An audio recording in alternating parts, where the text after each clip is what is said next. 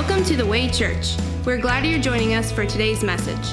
For sermon notes, service times, and more information, check us out online at thewaychurchva.com. Now let's join Pastor Matt Rothy with this week's message.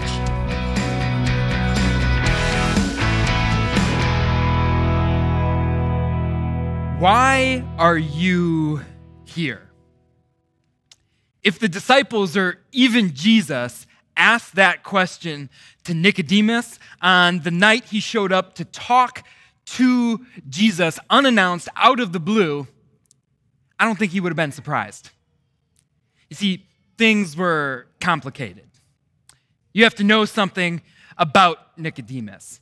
Nicodemus was a Pharisee. And if Pharisees were around today, you might describe him as this a powerful politician, a pretentious professor, and a prideful priest, all sandwiched together into one person.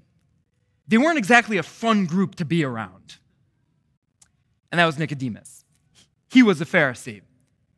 And Pharisees had control over the Jewish people in Jesus' day because what they did is they governed and they governed the, the religious aspect of life. And by their rules and their interpretations, they came up with a laundry list of rules and traditions that they said people had to keep. And if you don't keep those traditions and those rules and those regulations right all of the time, then you can't be right with God. But then Jesus showed up on the scene. And to them, to Pharisees like Nicodemus, Jesus was an absolute rebel. Jesus completely stripped away the idea that you could be right with God, that you could have a good relationship with Him by doing things, by checking the list of traditions and rules that you keep. On top of that, Jesus completely, completely humiliated the Pharisees' idea of, of what made a person holy. It wasn't what they did. It wasn't them who were holy. It was him. It was him who said that he was the Christ, that he was the Messiah that made people holy. Oh, so it makes sense. That's the reason why the Pharisees decided that they were going to do everything to crush, absolutely crush Jesus' teaching and destroy him. That's the reason why that the Pharisees ultimately ended up killing Jesus. Yeah, things were a little complicated between Pharisees and Jesus. And that's why on the night that Nicodemus showed up to talk to Jesus under the cover of darkness, it was complicated. It was complicated until on that one night, one sentence changed everything for Nicodemus, made it all simple. That one sentence, that one verse that I'm talking about, is the most memorized verse in the entire Bible, perhaps the most famous, most familiar verse in the entire Bible, and was spoken to that one man, to Nicodemus. And that one verse is going to be the focus of our sermon tonight. It's John 3:16. For God so loved the world that he gave his one and only son that whoever believes in him shall not perish but have eternal life. We hear that verse in many different contexts. We at least see the reference at football games, on t shirts, and hashtags. But tonight, would you consider with me the context? That that verse was first spoken to that one man, to Nicodemus, to a Pharisee, to a man who, while the world was still spinning and people were going on with their busy lives, took a break from it all. And for an hour, maybe more, decided to go and find Jesus. For no other reason than he wanted to think. He wanted to think about this Jesus and his life. It would have made sense if the disciples or even Jesus asked him, Why are you here? For him to say, It's, it's actually complicated. But Nicodemus left there, perhaps for the first time in his entire life, with, with a different outlook. Things were simple. So, why are you here? If I were to ask you that question, I have no doubt that all of you would say something pretty similar to one another. Pastor, it's Christmas. I'm here to think about Jesus, to think about life. But if I were to press you further on that, on why that is, what would you say? I think us here are a lot more like Nicodemus than we may have thought. Some of you are here because, like Nicodemus, it's, it's church, it's, it's religion. It, you've been around it your entire life, just like Nicodemus. And so when there's church, especially on Christmas Eve, it's, what, it's just what you do, it's tradition. Some of you are like Nicodemus because you have questions. You have questions and you're searching for answers. And maybe, maybe Jesus, the Christ, will have them.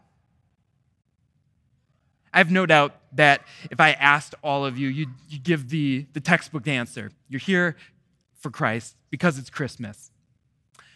But if we sat down and we talked a little more about it, I think maybe, like Nicodemus, you might say, well, the reason, the reason I'm here, it's, it's complicated.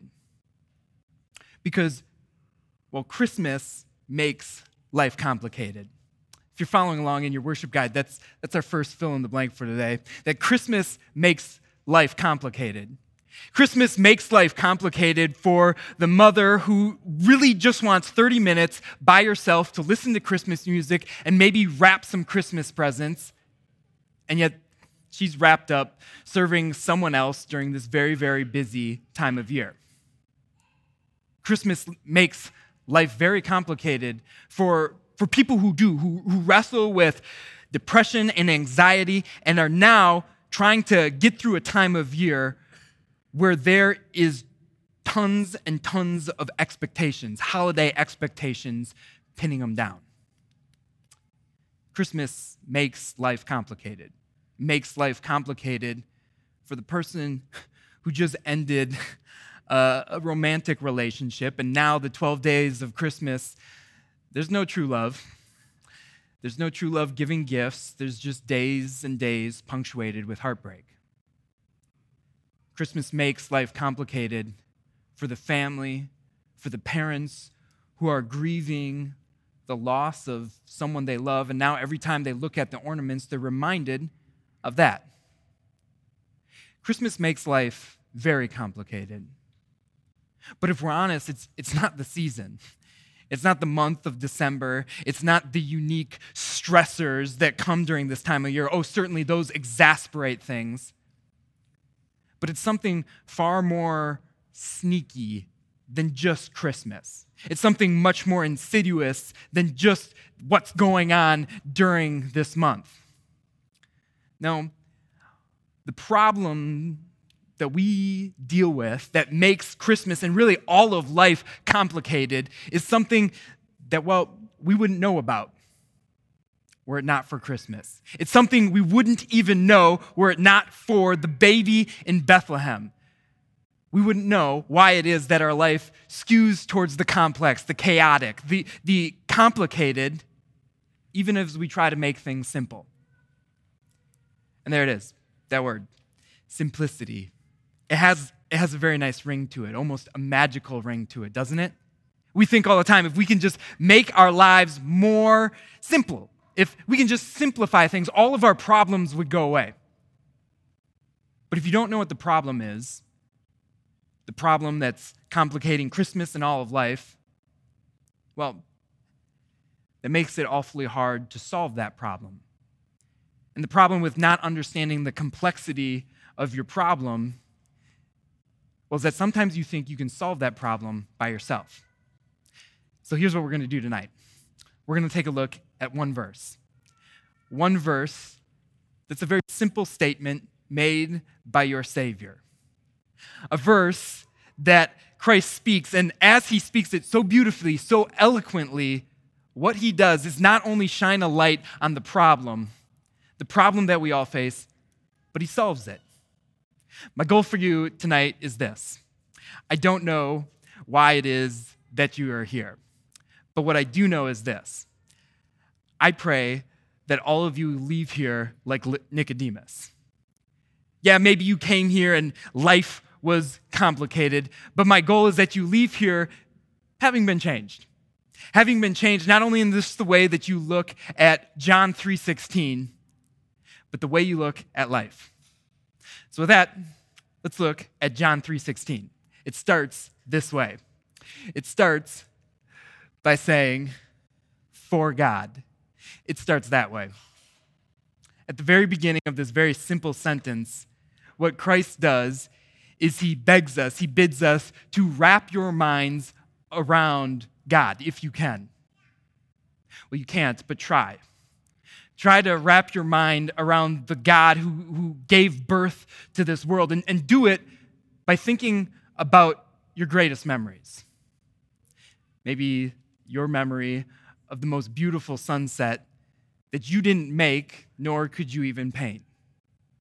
Wrap your mind around the sweetest memory you have the birth of your child, the wedding, the graduation. Start there. Start there with those thoughts and those moments and think that you did not, you could not even create those times, but God did. God did, who was there from the very beginning, who not only created all of those moments from the very first moment of time when he created paradise and paradise was lost, he set in, in motion a plan, a plan that was memorialized tonight but was realized in the fullness of time, a time that put you at the forefront of all of history and moved everything to being to bring about your salvation so that you could be by his side forever in eternity. That God, wrap him in your mind. That's what Christ does at the very beginning of this simple sentence. He says, Think about that God. For that God so loved the world. And don't just think about the world itself pretty purple skies or pretty mountains. Think about the world and the billions of people in the world. And not just the nice ones. Think about the looting mobs. Think about the bloody wars. Think about the steamy nightclubs, the sick men, and the loose women. Think about the children soldiers and the children who are sold and, and those who, who force them to be that. Think about them. That world. And you and I are part of that world. We're a part of that world with our own pet sins and our own petty arguments. We're a part of that world with our own guilt and our own evil that's inside of our hearts. That world. God so loved that world that world is the one he loved anyway, he loved endlessly, and he loved recklessly. That's what he says. That's what he says again and again in Scripture, and that's what he says loudly on this silent night is that he loves this world. But so what? Talk is cheap, isn't it? People say they love each other all the time and don't do a thing about it. This last week, I listened to my favorite podcast, and the host ended the episode by saying that they love me. They love all the listeners. But let me ask you, what would happen if I sent an email or called them up and said, Prove it? Prove your love. Buy me a cup of coffee from Starbucks. Do you think I'd hear back? No. Talk is cheap. God says, Christ says that God so loved the world, but so what? What did he do to prove it? Well, God so loved the world that he gave. He gave what? He gave what? He gave what to the world? Did he give us beautiful summer nights? Did he give us warm weather and warm homes? Did he give us friends and family and precious moments with them? Well, if he did that, it would certainly be enough to thank him again and again for those things. And he did give us those things, so we do thank him. But what he gave us was far superior to that. He gave us a gift, a gift far greater than anything that you will receive tonight or tomorrow. But what? What did He give us? He gave us His one and only Son. This past summer, my second son, at just four weeks old, got a very high fever, and we spent a handful of days in the emergency room. Uh, we were there for five days, and it worked out okay because sometime into our stay there, we were told that everything's going to be okay and everything's going to be fine. His, his fever is going to go away, and you'll be able to go in the next 24 to 48 hours. Now imagine if when the doctor came in and told my wife and I that news, the doctor also, she said, oh, next door there's actually another child who's not going to be okay, who's not going to get to go home. But if, if you gave your son's heart, they could go home.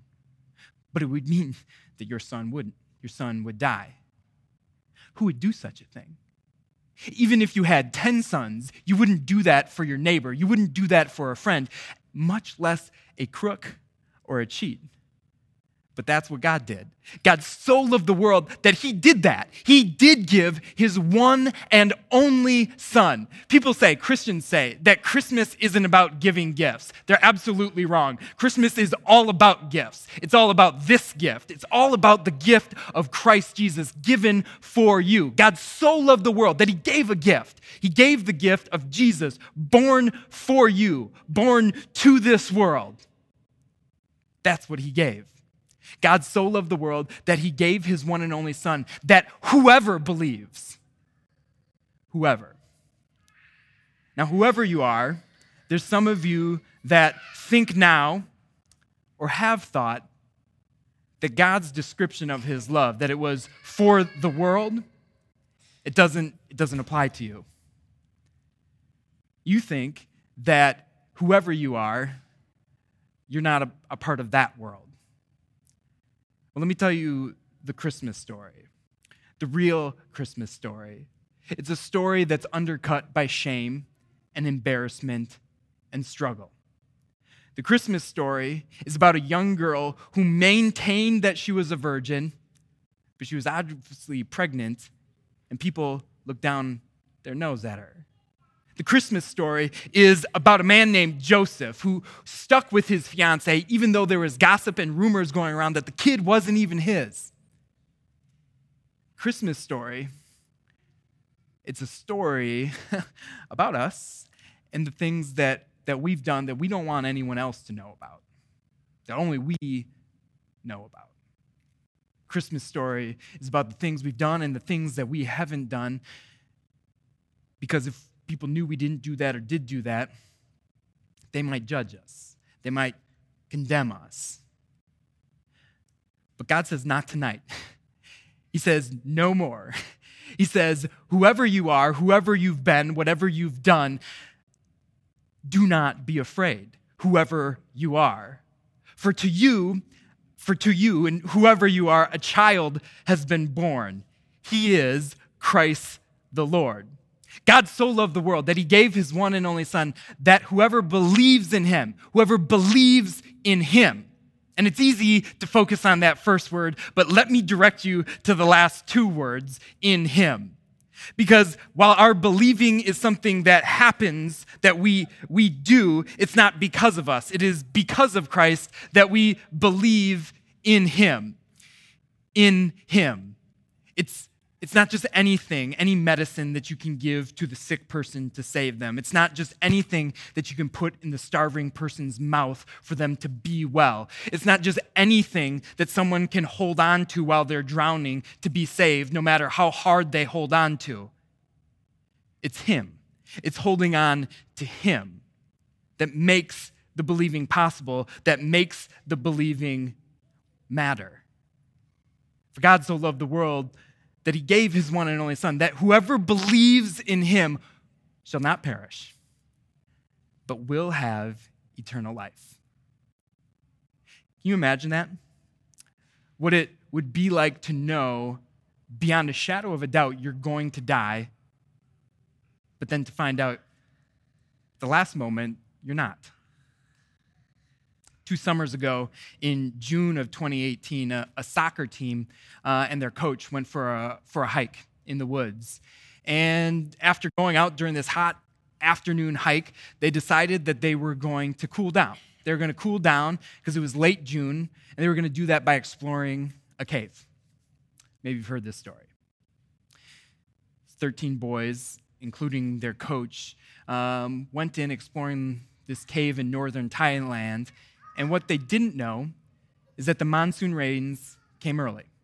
A flash flood occurred, and the water started to pour into the cave. Every natural entrance and exit was blocked off, and here they were, deep into the cave, and they couldn't find any way out. So they started to look for safety. They backtracked almost two and a half miles back into the cave before they found a rocky shelf no bigger than your dining room table that all 13 of them got up on.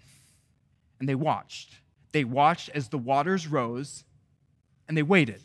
They waited in hopes that eventually these waters could go down. Certainly, hopefully, they would overnight and they could leave. But they didn't. One night turned into four nights, and they started to hallucinate in the darkness of that deadly cave. Days went by, and with each passing day, their food supply got lower and lower. With every breath that they took, the oxygen in that cave became less safe to breathe. Four days turned into five, five, six, seven, eight, nine days later, two lights appeared. two lights appeared out of the murky water, and they illuminated not only the boys and their coach, but also the problem. You see, nobody knew how complicated the problem was, whether inside the cave or out. And the problem is when you don't understand how complicated a problem is, well, sometimes you think you can solve it on your own. I don't know if you remember how that news story broke, but it broke, and all of a sudden, every day in the news, you heard about different ideas, different ways they were going to work to save these teams. There's so many of them. First, they thought that, well, they'd just explore the forest and the surrounding area better, and they'd find a natural entrance to get into the boys and help them. Then they thought that, no, they're going to drill straight down and they're going to drop an elevator into them. But no, that didn't work. They didn't even get halfway, halfway down through the earth to them. Then they had the idea that they were going to bring in pumps and, and pipes and they were going to pump out all of the water out of two and a half miles of cave, but they couldn't keep up with the monsoon rains, and that didn't work. Then they thought that they would bring in scuba gear and that in the cave they would teach these 13 boys how to scuba dive their way and swim out of the cave. But they added it up and figured out that maybe six, maybe seven people, divers in the entire world, have the expertise it required to swim through water that was as dark as Coca Cola and maneuver the turns and the tight corners and the currents that were rapidly changing due to the rising waters.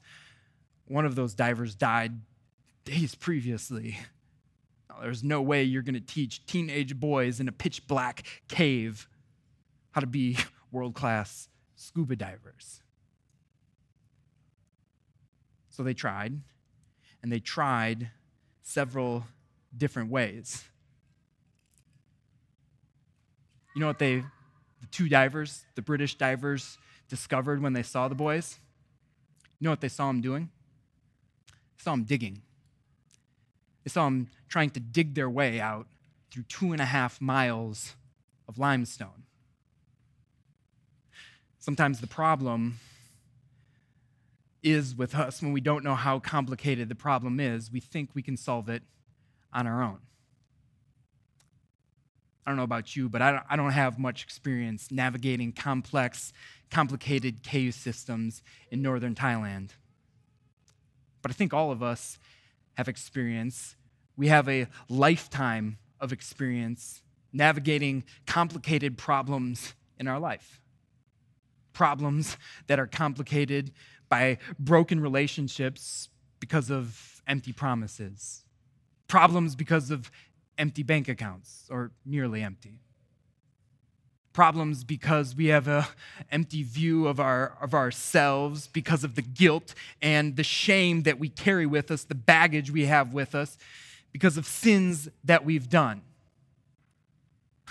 We all have a lifetime of, of navigating those dark problems. And sometimes it might feel like the walls of life are closing in around us, like we're living in a dark, dark cave and we can't get out no matter how hard we try to dig. It doesn't work.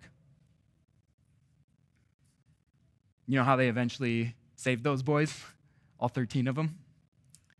They drugged them, they knocked them out cold. They drugged them and put a mask, an oxygen mask, over their head, put a special safety suit on them so that they could go above water or below, and they dragged them out. they needed to do that. they needed to do that. They needed to render these boys completely and utterly helpless. And you know why they needed to do that? They needed to do that because if the boys panicked or the boys tried to save themselves in that dark cave, they would have done more harm than good. And so it is with us.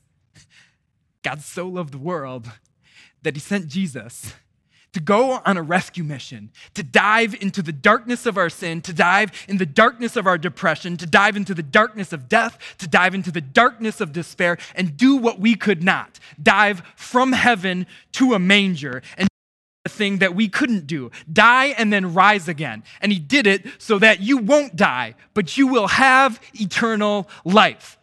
Look at Christmas makes life complicated and really and really all of life is complicated, but Christ makes life simple. Christ makes life simple because Christ makes life eternal. What the coming of the Christ child says, what it means for your life is that everything is stripped away. Every problem that you have is taken care of. Every problem that you have in life is answered in Christ Jesus. No matter how complicated the problem is, no how difficult it is, the light of Christ coming into the world means this. He has not only illuminated our greatest problems, but He has brought the light, the presence of His light that solves every last one of them. So, why are you here? if Nicodemus was asked that question, he might have said it's complicated, and maybe you would too.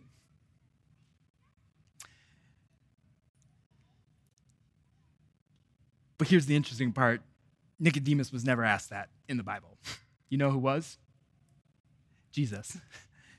That's what Nicodemus essentially asked Jesus when he came to him on that quiet night. Why are you here? And Jesus could have said, You wouldn't understand. it's complicated. The problem, your problems, they're, they're too big. But he said, Let me make this really simple. I'm here because God so loved the world. He gave his one and only Son, and whoever believes in him shall not perish but have eternal life. That's it. that one simple sentence. It changed Nicodemus' life forever. And you want to know why I know that? Well, Nicodemus is only mentioned three times in the Bible. This is the first. The second are when his Pharisee friends were plotting to kill Jesus. Nicodemus said, Hold on, you might want to hear this guy out first before you do that. You know they did it anyways. You know the third time? Nicodemus and one of his friends on Good Friday went to Jesus, who, who was dead on the cross, and they took him down. Nicodemus was that guy who took Jesus down from the cross, prepared his body for burial. And you know what he did? Put it in a cave and he closed the door. He put it in a pitch black cave and he closed the door. And you know why he could do that? Because he had every bit of confidence that this one, he believed that this one would come out. He would come out of the cave alive because he had already brought Nicodemus out. He had already brought Nicodemus out of darkness into the wonderful life and light that is Christ Jesus. Nicodemus knew that he had a God. He had a God who so loved him and the rest of the world. That he gave his one and only Son. That whoever believes in him won't die, but they will live, and they will live in eternal life forever with him. He's not just the reason for the season. No, Jesus is the reason why, no matter where you find yourself in life, whatever you're going through in life, no matter how complicated your problem is, you have a God who cares. The baby in Bethlehem says so. He's not just the reason for the season. He's the reason why you can wake up every single day and know you have a purpose in this life because your life continues into eternal life with Him. He is the reason why every single day you can wake up and know where you're standing. You're standing in the grace of God. You're standing in a right relationship with God because every day you wake up, you know that your sins, all of them, whoever you are, they're forgiven. He's the reason why life is simple. He's the reason why Christmas, for you and I, Christmas in Fredericksburg, it's simple. And it's all because God so loved the world. He gave his one and only Son, that whoever believes in him shall not perish, but you will have eternal life. Amen.